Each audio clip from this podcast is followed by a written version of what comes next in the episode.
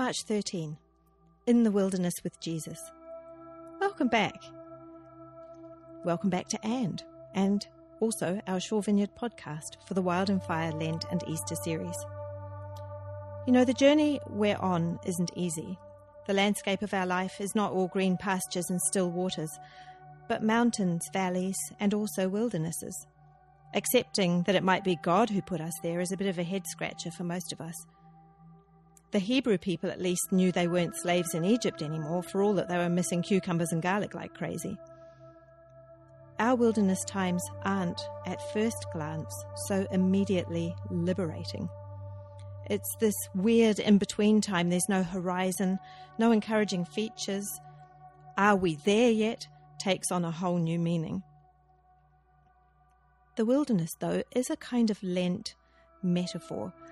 The things we usually comfort ourselves with are unavailable. We're pushed into time with God. It's maybe a bit lonely or uncomfortable, but somehow, deep down, we know this is right we are where we're meant to be and doing what we're meant to do, despite feeling stretched and challenged. Jesus enters the wilderness after his baptism and 40 days later reappears. He goes to a mate's wedding and turns the water into wine. Something happened out there in the wilderness, all right. It's never true that nothing is going on in the wilderness.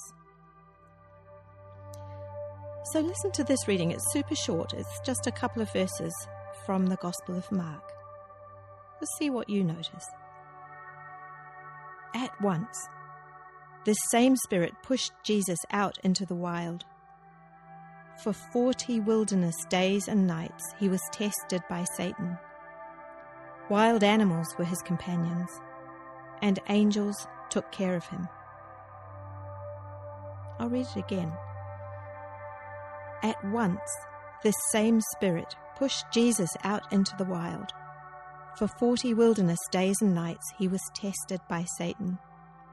Wild animals were his companions, and angels took care of him. What did you notice? What stood out to you? I love that Jesus' companions are the wild animals. Somehow the wilderness becomes a new Eden when Jesus is in it.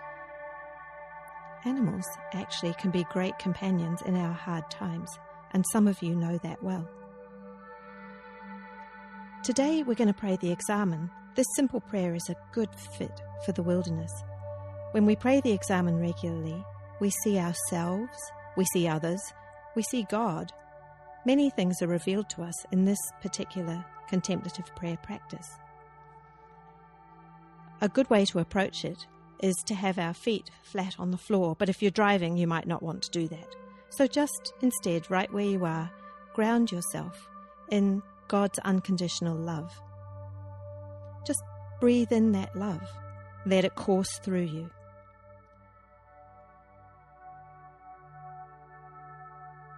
Notice where you feel tense or fearful. And just allow yourself to soften there. Allow love to soak in. So become aware of God's loving presence. And we're just going to take a few minutes to ask ourselves two questions. The first is this For what am I most grateful right now?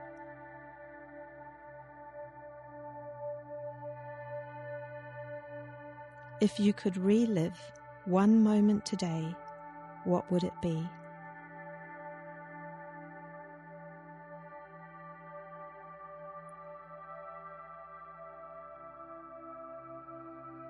Notice what was said or done in that moment that made it so good.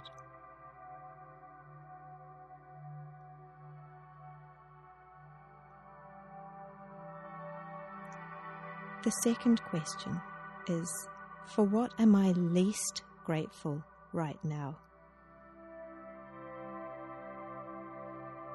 What was said or done in that moment that made it difficult?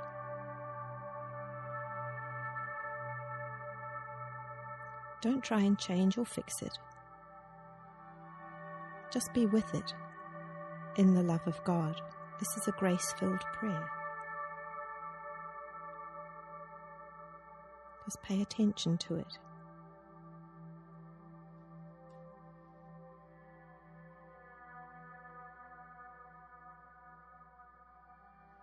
And now just give thanks for what you've experienced.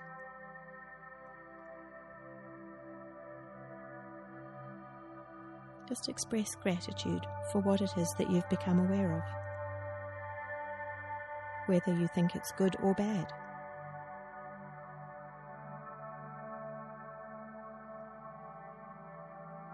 The only thing this prayer asks of you really is to trust God for new mercies for tomorrow, a more hopeful tomorrow. And there is a little kicker at the end where you might like to share as much of these two moments as you can with a spiritual friend, someone who knows you and who's able to listen to what you might like to say. Otherwise, maybe just keep it to yourself. So, until and next week, may you know the presence of God with you as you journey through the wilderness, noticing the things you're grateful for, as well as the things you're not grateful for. Both belong and both transform us. Catch you next time.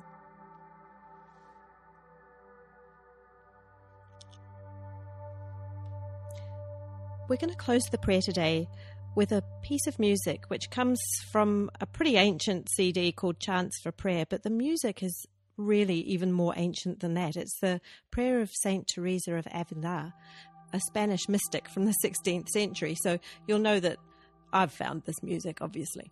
So this is a, a new arrangement of her beautiful prayer and insight that really reminds us that with, with God in our life, we are enough. And that with God in our life, God is enough.